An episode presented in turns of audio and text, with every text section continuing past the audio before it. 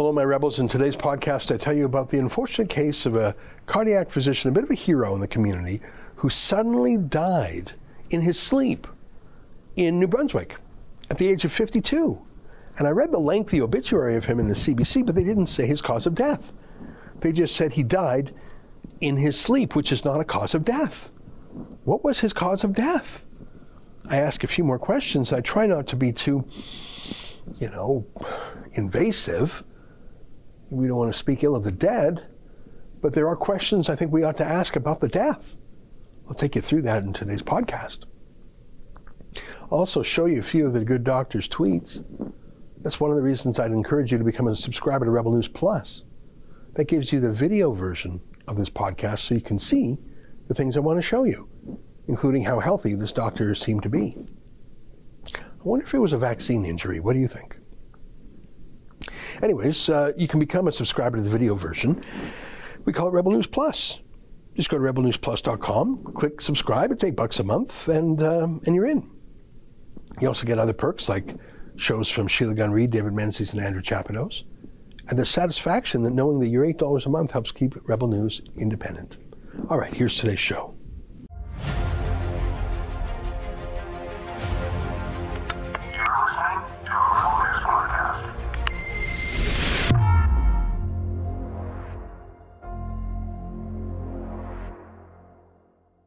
Tonight, what if someone says he'll punch you in the face and he won't cry at your funeral, but then he dies suddenly? It's November 15th, and this is the Ezra Levant Show. Why should others go to jail Why? when you're the biggest carbon consumer I know? There's 8,500 customers here, and you won't give them an answer. The only thing I have to say to the government about why I publish it is because it's my bloody right to do so.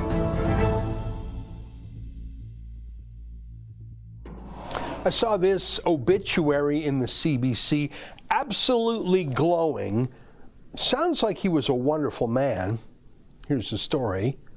Headline is Saint John cardiologist and inspiring spirit dies suddenly. Dr. Sohrab Lutchmedial dedicated more than 20 years to the New Brunswick Heart Center. He was only 52 years old, just a couple of years older than I am, and judging by the photos of him, he was in good shape. What on earth could have made him die so suddenly and unexpectedly? The article doesn't actually say, which I find quite odd. A prominent New Brunswick cardiologist has died, leaving behind a large gap in the system and the community, colleagues say. Dr. Sohrab Lutchmedial dedicated more than 20 years to the New Brunswick Heart Center and the care of patients suffering from heart disease, said a statement from the staff of the New Brunswick Heart Center. It is with profound sadness that we report the sudden and unexpected death of a colleague, friend, father, partner, and inspiring spirit. The statement says. Lutchmedial died Monday in his sleep at his Saint John home, said Jean Francois Légaré, the head of cardiac surgery at the New Brunswick Heart Center. He was 52. Dying in your sleep is a description of when you died, and I suppose what you were doing when you died, but it is not the cause of death. Sleep is not the cause of death. It's, it's when you died. What, what happened to make you die? Was the CBC journalist who wrote this glowing obituary not, you know, just just a little bit curious? I mean, that is your job. I mean, he wasn't sick. No one saw this coming. Here's what his friend said.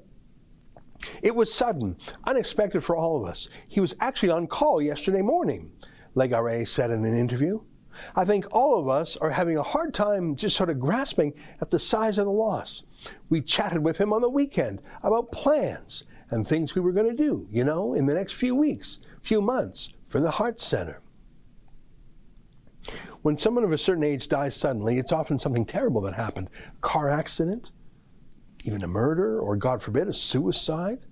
A healthy, fit man of 52 who's a doctor is unlikely to have a deadly heart attack, and they certainly don't say that it was a heart attack. So Why the omission? Why the mystery? I mean, just no curiosity at all here. I don't believe that. I think the reporter must have been curious. She was assigned the story, and it was quite a long story that she wrote. She must have wondered how did he die? I mean, basic journalism who, what, where, why, when. So, what's the what? What's the how? I simply refuse to believe that any reporter, even a crummy government reporter, like the kind who works for the CBC, would lack that curiosity. I just don't believe it. So it must have been left out on purpose. Now, sometimes that happens with a suicide victim. They don't want to embarrass the deceased or his family. I'm pretty sure that is not the case here. The obituary talked about how he had just returned from visiting his daughter in university in Ontario and how he's making all sorts of plans for things. It sounds sort of upbeat about life, I think. And in fact, I think it's fair to say he was having the time of his life. He was one of those doctors who was obscure until 20 months ago, who then became an internet and TV celebrity by talking about the pandemic and being quoted and respected and listened to in a way that he never was before in his life. He was internet famous, which is not quite TV famous, but it was exciting for him. His Twitter biography is what you'd expect multitasking, kick ass cardiac plumber, medical research maestro, media world neophyte, and coach of all sorts, master of no sports. He, him, his. of course, he had his pronouns in his biography, of course. And let me stop for a moment to say the obvious. Unless someone is truly evil, like Fidel Castro or Xi Jinping, I think one ought to not speak ill of the dead. They're not here to defend themselves. Their families and friends are in mourning. So we hold our tongues for them, but we also hold our tongues for ourselves. As John Donne wrote, No man is an island. Any man's death diminishes me because I am involved in mankind. And yet, given the hagiography of that CBC article, given the mystery of his sudden and youthful passing, I think it is appropriate to ask a neutral question, especially to the man who talked so much about the pandemic. Did he die from COVID? Almost certainly not. Okay. Well, did he die, as young men sometimes do, from an injury from the vaccine itself? I'm asking that because we know the public health establishment counts almost anything as a COVID death because the measurement is did you die and did you test positive for COVID within 28 da- days of your death? So, not did you die from COVID, but did you die with COVID? I mean, the craziest case was like that guy who fell off a ladder and died from that, but they actually counted it as a COVID death, or that disgraceful public health officer in Alberta, Deena Hinshaw, who claimed that a teenager who died from brain cancer actually died from COVID. Imagine how gross that is. The family was so disgusted by her, they demanded an apology, which she grudgingly gave. Politicians like Hinshaw to use the family's dead child as a talking point, it's the worst. But is it fair to ask, did he die from the vaccine? Not to ask in a voyeuristic way, but can we know? By God, we knew anyone in the public eye who got COVID, didn't we? We know far fewer who actually died from it. Do you know anyone who died from COVID? Just answer me. I mean, yes or no is the answer. And by no, I mean anyone you've talked to in the last five years. I mentioned the other day that a judge in Alberta, when sentencing Artur Pawlowski for contempt of court, he said, and I'm quoting from his ruling here, he said, Today, virtually everybody in Alberta knows at least one person who has died from COVID. Yeah, no, no. There's four and a half million Albertans. About 3,000 have died with COVID, average age 80. So one in 1,500 people has died in the province.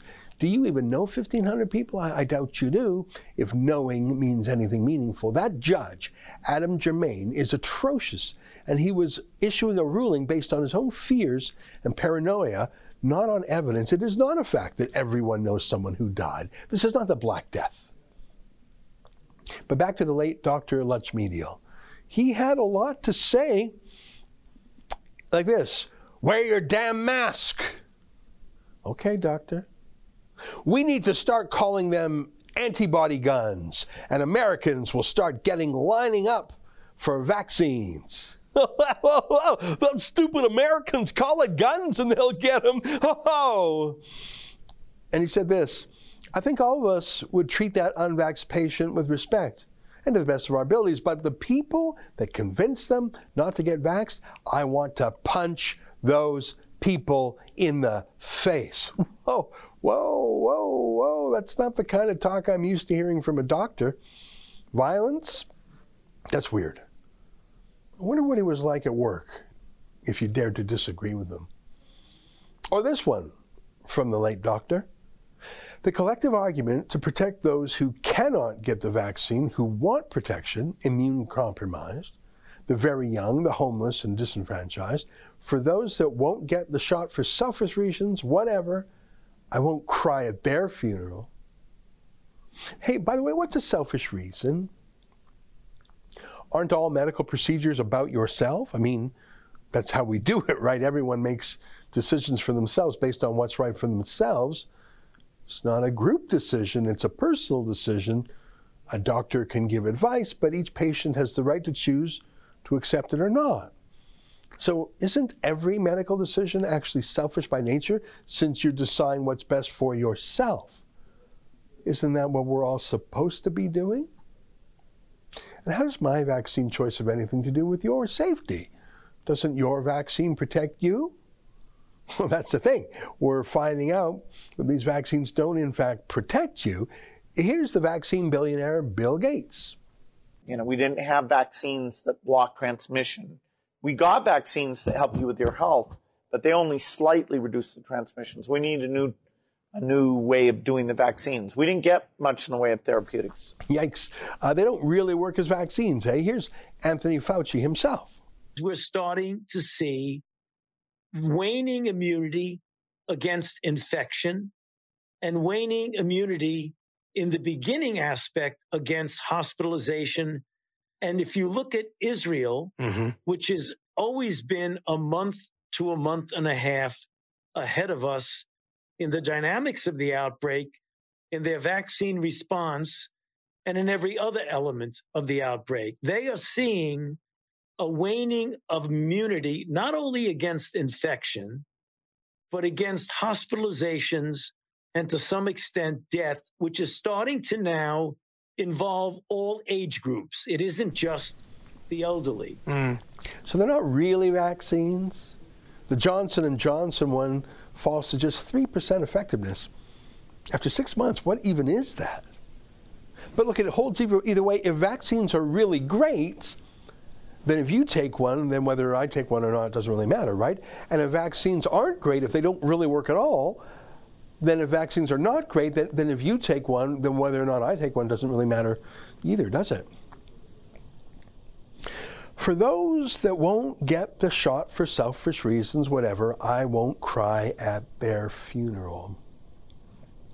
That is rough talk from a doctor, isn't it?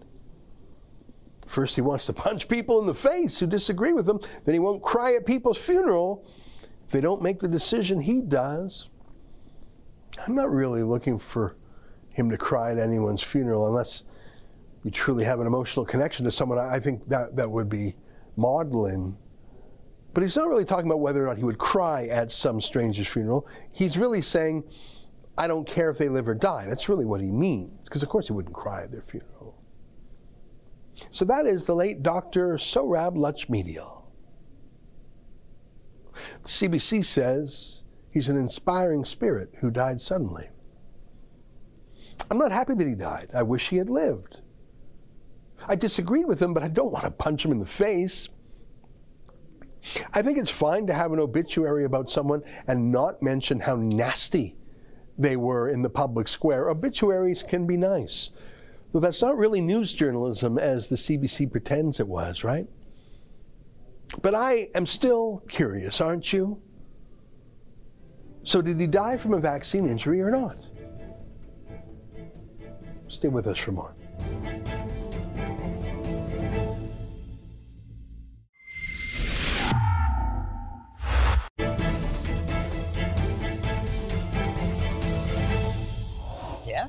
Socialism. How can I call this show that? To many people, socialism is just good, more fair, more equal than our ruthless system. The word socialist, after all, is derived from society. It suggests we're all in this together. Bernie Sanders calls himself a democratic socialist, and he almost won the Democratic nomination by promising socialist benefits.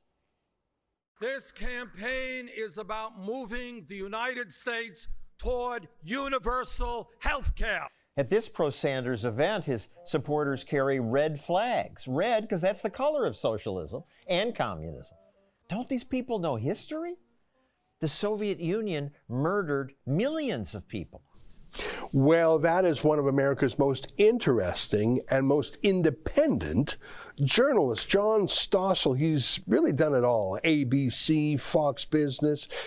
And incredibly, he will be one of our keynote guests in two days, Wednesday, November 17th, at a special town hall to talk about civil liberties and the crisis we're in.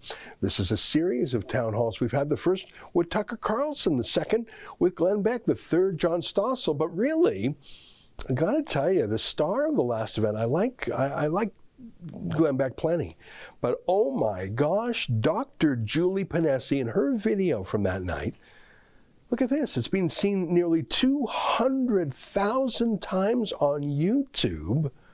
And Dr. Julie joins us now via Skype from London, Ontario. Dr. Julie, uh, I don't know if you know that, but your speech at the last town hall has been seen just about 200,000 times on YouTube. Did you know that? Well, I knew it was climbing, but I didn't know we'd got to that number. That's amazing. Well, uh, you know what? There, there's a reason for that. Uh, you have a very rare combination of heart and head. And what I mean by that is you're logical, you're smart, you take people through the, the ethics of decision making in the era of the pandemic, but you don't get dry and professorial. You speak from the heart too, and I think it's because of what you personally experienced. I'm just so proud that you're the pandemic uh, uh, ethics scholar of the Democracy Fund. You're going to be speaking on Wednesday night too, am I right? That's right. Well, I, I, look forward to what you're going to say. Is it going to be um, similar to your remarks of the last time? Or are you going to talk about any, anything in particular this time?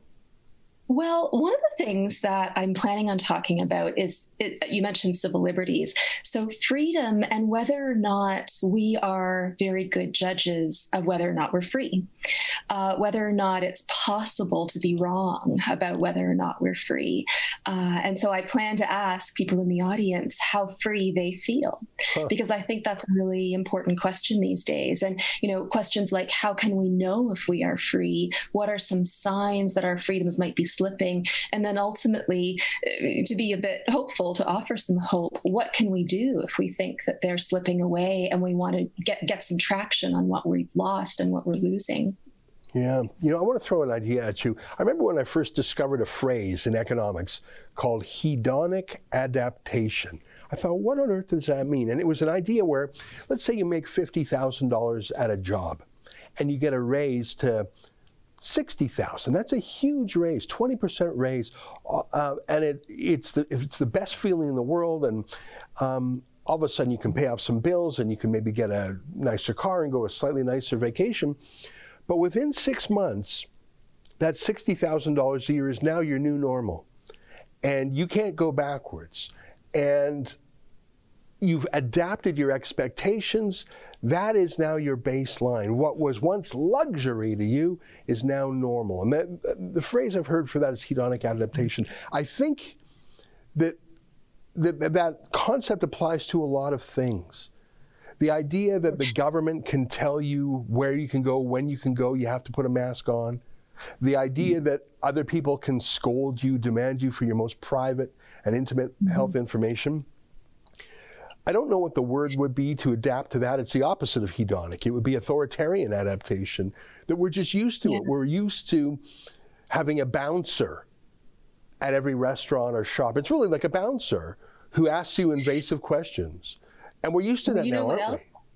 we? What else I think we're really used to is that we have lived incredibly well for a very long time in Canada. And I'm not sure we have any sense of what it would feel like to lose many things that are incredibly important to us. And I don't mean uh, I don't mean material things. I don't even really mean uh, relationships in our lives, but the things that make our lives possible from a democratic point of view. The the very basic structures of society, what our relationship between uh, ourselves as citizens and our government looks like, what our relationship with fellow citizens looks like. Do we have obligations to other people, and what do those look like? I think now we're seeing that you know this pandemic situation is is putting our feet to the fire. It's showing us what we're really made of. It's showing us how strong our democratic ties have been, and the news isn't good. We are not good at you know. I mean, our government is focusing hard uh, on on molding us to uh, shame each other, hate each other, see the other as other, ostracize each other, and perhaps the worst of all, dismiss and ignore and cancel the other. Yeah. And we are exceeding at those things miraculously. Huh. We are A plus students at those things. And we need to put the brakes on for a little bit and, and stop and think about where our country came from, why we were the envy of the world for so long, um, why we should, in some sense, be shameful of our democracy and, you know, and how to get it back again. Yeah. I mean, so many rules are published by these previously unknown, anonymous, unaccountable, per- perpetual deep state public health bureaucrats. I, I use the word deep state because where do they come from? They're not going anywhere. They, they seem to scoff at the idea of oversight. Um, in fact, you hear things like the president of Pfizer saying to criticize us ought to be criminal. Who the hell are you? I mean, when was the last time we had a parliamentary debate like a true back and forth differences of opinion debate in our none of these things are, are laws they're all health orders whatever that means they're not even emanating from the parliament we're in a, a parliamentary emergency. debate a town hall a citizens assembly anything you yeah. know when was the last time we had any of those things you know, and it's funny. We, we were I was mentioning earlier. You know, economic success, uh, material success, and and I think there's a numbness as long as you've got your Netflix or your Disney Plus at home, and you can order food delivered to you at home well, you're fine. Those are the important things. Are you watching the new uh, TV show, the latest TV show, and are you eating pizza at home? You're fine. That other stuff, let uh, let the smart people take care of those decisions for you. I, I, I do you think people are waking up, Dr. Julie?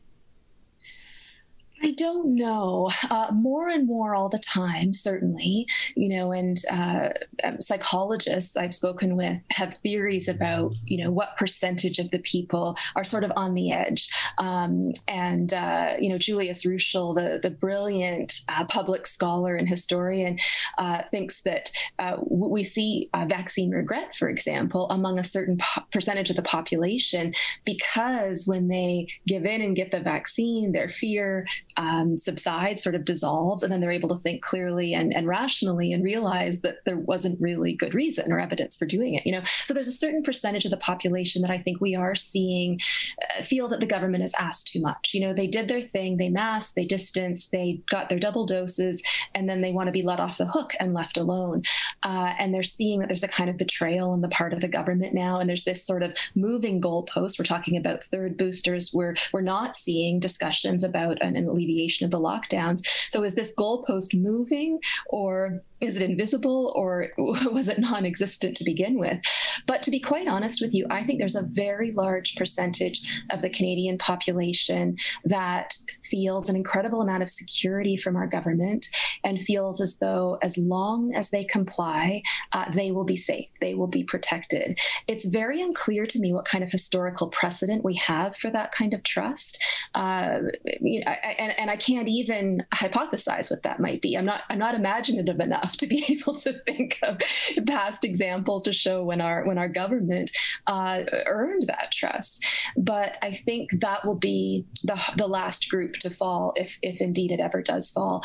There uh, will be, I think, an incredible amount of cognitive dissonance over the coming months and and year or maybe years uh, when the evidence uh, is looks to be even more inconsistent with public health directives than it already has been. You know, a good example of this, I was driving through Toronto about a week ago, and the electronic signs over the highway say something like, um, keep yourself safe, uh, protect transmission, get the vaccine. Well, the director of the CDC and, and even uh, Dr. Fauci have stated that the COVID vaccines can't prevent transmission. So um, that kind of uh, inconsistency between evidence and policy is going to create a sort of dissonance or, or a difficulty in reconciling these two sets of facts for some people, but not for all, I think. Mm-hmm. You know, it's incredible. Um, people say, oh, there used to be this phrase, Godwin's Law. Whoever invokes Nazis first loses the argument because it was a sign of desperation and ad hominem, and you're reaching for the everyone I don't like is Hitler button because you're you're yeah. out of ideas. But but what happens if you actually have ideas, authoritarian ideas, public health ideas, mandatory medical procedure ideas that actually the last horrific practitioner of them was Hitler. And I, and I refer, of course, to Dr. Joseph Mengele and the horrific experiments he did on, on people at, at in, in the death camps. Uh, I won't even describe them, they're too terrible even to say. That's where we got our medical ethics code. And to see now a government official in Austria lock yeah. down the unclean and say that yeah. they are, quote, the angels of death. That was Dr. Mengele's nickname in the death camps. He was the angel of death for an Austrian politician 80 years after Hitler to not only impose forced medical procedures on people, but to call the victims Nazi like. That's that's when you're drawing upon that that word, the angel of death, is a yeah level of gaslighting and amorality I have never in my life seen before. And yes, that is Hitler like you know what, Ezra, we have just got to get over this idea that some examples from the past, some parts of our history are off limits. Because, I mean, I think the motivation, the, the implicit reasoning behind those who say you can't compare what's going on now to what happened, you know, with the Nazi eugenics movement or the Holocaust, uh, you know, more generally, I think the implicit reasoning there is that, well, wait, this is a poor argument from analogy because what we're seeing happening now is just not enough like what happened then. But for an argument from analogy to work, you need to have a sufficient number of points of comparison between the two analogs. And I think I think it's uh, in principle possible that, that we have that now. You know, we have a kind of unwilling, you know, a sort of um, unknowing, compliant public. We have um, nonsensical government directives that uh, want to create their own narrative. I mean, our, our mainstream journalism now uh, wants to create a narrative and have facts fit that narrative, as opposed to creating a narrative out of the facts by following them to their logical conclusion. I think we've been seeing that for you know a decade or two or maybe three by now you know um, we are nothing if not informed by our past if we forget where we've come from if we forget i mean as horrible as it is to think of you mentioned the, the medical experiments of, of the nazis as horrible as it is, is to think of we don't have the luxury of not having that historical moment at the forefront of our mind, the forefront of humanity's mind, with every step moving forward for the rest of eternity. Yeah. Because that reminds us, that gives us humility. It, it, it helps us to stay on a better path, right? Hmm.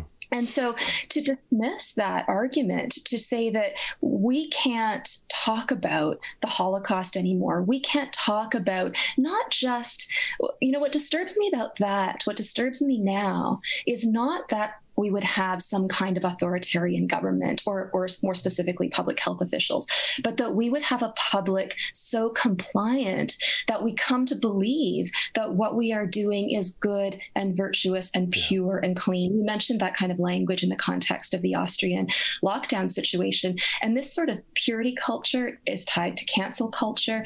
And we have done this for the whole history of humankind. And it, we're not just talking about physical kinds of purity, right? Right? We're talking about um, moral, uh, psychic kinds of purity, and we don't want unkind uh, sort of unclean ideas, the wrong kinds of ideas to infiltrate and in- infect us. We don't want the wrong, the dirty kinds of people. You know, I mean, this is Jim Crow language, and all over again. There's another analogy that nobody wants to allow, but um, the kind of discrimination, the kind of non-discriminate discrimination is that we're seeing now is incredibly reminiscent. And history is our ally. Uh, if we close ourselves off to it, we don't do ourselves, our children, the future of humanity any favors. Wow.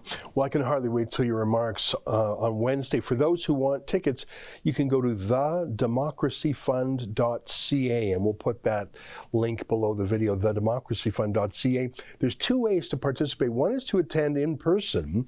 It's about half an hour east of Toronto in the town of Whitby, uh, where our last two events have been. It's really fun to go in person just to be with normal human contact again. But for those who can't make it or are far away, you can actually watch the whole thing. You can get tickets to watch by Zoom from your own home, and you can get that information at the democracyfund.ca. You can buy either kind of ticket uh, to be there in person. I'll be there. Dr. Julie will be there in person, or join by Zoom, and that's how John Stossel will join. Um, so I can hardly wait to see folks there. Last point. I know that you are working on a very special project, and we're not ready to announce it yet, but give folks a little teaser. What have you been up to these last weeks? Working very, very hard at a little book. And um, you know, this book is going to partly tell my story, uh, how the pandemic response has impacted me. But I think much more importantly than that, uh, it's intended to be a conversation opener, a way to, you know, crack the narrative and open up the kind of dialogue that I think we should have seen all along. Um, in it, I talk about, you know, how we got here, uh, what some of the ethical problems with the pandemic response are, and and what kind of hope we can have for the future and how we can correct this misstep and set things up for a more promising future for ourselves and our children. Well, I can hardly wait. And when that book is ready, please come back on the show. And I just know that so many of our viewers would love to hear about the book, would love to buy the book. Um, I'm one of them. And, uh, you know, it sounds like a great Christmas gift, too. I just I'm so glad you're doing that book, and I can't wait for it to be ready. I understand that that that, uh, that it will be ready, in fact, for Christmas. Is that right? It, it should be. It's been a tight, tight uh, timeline, but uh, lots of work, lots of thought is going into it. I well, think it's really important. Amazing.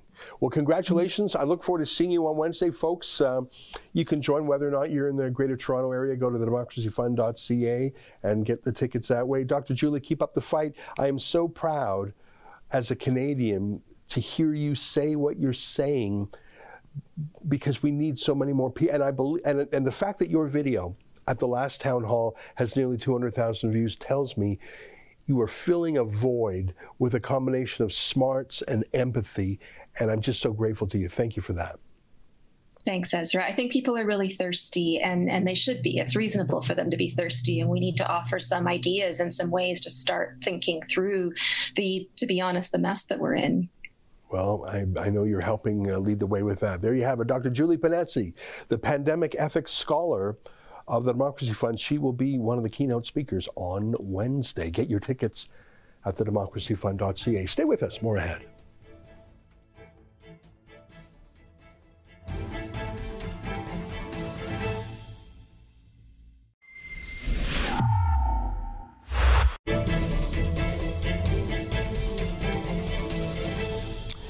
Welcome back. Your viewer feedback. A viewer named Snidey, I'm guessing that's just a nickname, says, Of course, the union should be grieving this gross attack on workers' rights. That's what unions are supposed to be for. Yeah, I mean, that's the whole idea of collective bargaining is that by banding together, you have more strength, uh, bargaining strength. If you have one boss, one factory, one Air Canada airline and hundreds of individual staff. Of course, they can be picked off one at a time. But imagine if they actually banded together and say, no, you're not going to pick on him today. You're not going to pick on her today. Isn't that the whole purpose of a union? As that one uniform uh, guy said, if there's no difference between what the company says and what the union says, one of them is not necessary. Saxon Steele says, thanks, Ezra, for helping those who have been duped by their union. Unions are being bribed by the Trudeau government, just like courts and provincial legislatures are being manipulated, all for the same global goal of build back better. And the sauce helps reduce the global population, as stated by Gates. I don't know if the vaccine will reduce the global population. I, I don't know. I know that there have been more vaccine injuries in the last year than all of history combined. Um, so I'm going to put that factual observation aside. I don't think we know that yet. But the point is that um, it is true these unions are bought off in the same way that the media is. I mean, where has the media been the last two years? Well, I'll tell you where it's been cashing checks from Justin Trudeau for hundreds of millions of dollars. You don't expect them to fight back. Unifor, run by Jerry Dias, close ally of Justin Trudeau. So the union bosses are captured by the government or by the corporations. It's so odd that these words are coming out of my mouth, but how can I deny what my eyes see? Someone with the nickname C1 Cast says, this is not an anti vax crusade, it is a freedom of choice crusade. It is also a freedom of choice of everything crusade, not just healthcare. We have lost our personal privacy through computer, cell phone, security camera intrusions into our lives. When you lose your privacy, you lose your freedom. There's a lot of truth to that. You know, the other day, the governor of California, Gavin Newsom, disappeared for almost two weeks. There were plenty of know, speculations.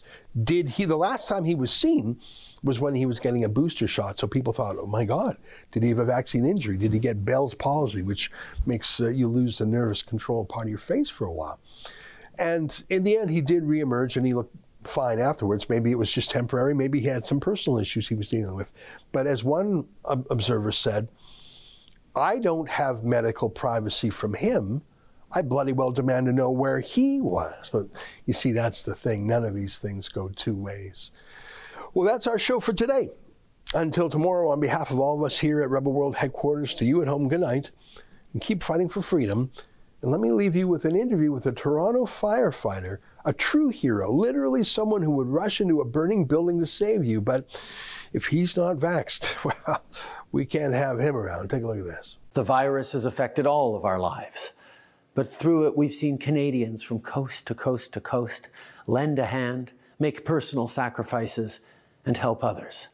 This is especially true for those working on the front lines of the pandemic. They are the everyday heroes who we cheered on and hung signs in our windows for. I've been active duty firefighter for five years, going on six this coming March. As it stands right now, I'm currently suspended without pay. I'm not sure what I'm going to be doing to take care of my family, to do whatever I need to do to, to ensure that future is secure.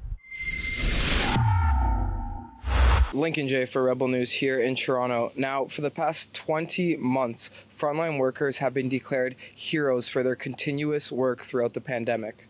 Those same heroes are now being put out of work for simply refusing to take the COVID 19 vaccine. I had the chance to speak with one of those frontline workers, Andrew Mason, a Toronto firefighter who has been placed on suspension without pay for not disclosing his vaccination status. Andrew has a family to provide for and bills to pay. He has worked without second thought through the entire pandemic and is now being left out to dry. Have a listen to Andrew's story.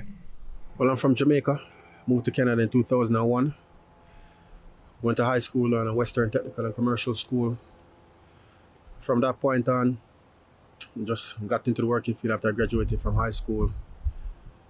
I had a friend of mine that introduced me to firefighting through the newspaper, so he told me to, to give it a go. So I said, you know what, I would. Went out to the seminar, got into it, spoke to a few guys. They got me really interested because it was more like a brotherhood. So I was really interested in getting something like that where you could feel like a close family while you're doing your work and get you motivated, helping people and being close to the guys that you're working with at the same time. So that's how I got into it. Fell in love with it from that point on. I've been active duty firefighter for five years, going on six this coming March. With the mandatory vaccine requirements in place for Toronto Fire Services, where does this leave you? Well, it leaves me basically hopeless because I'm not sure what I'm going to be doing to take care of my family, to do whatever I need to do to, to ensure that future is secure. Uh, as it stands right now, I'm currently suspended without pay. I have no income coming in. I have no clue what I'll be doing. It's leaving me in uncertainty because we have no idea what's really going on between the negotiations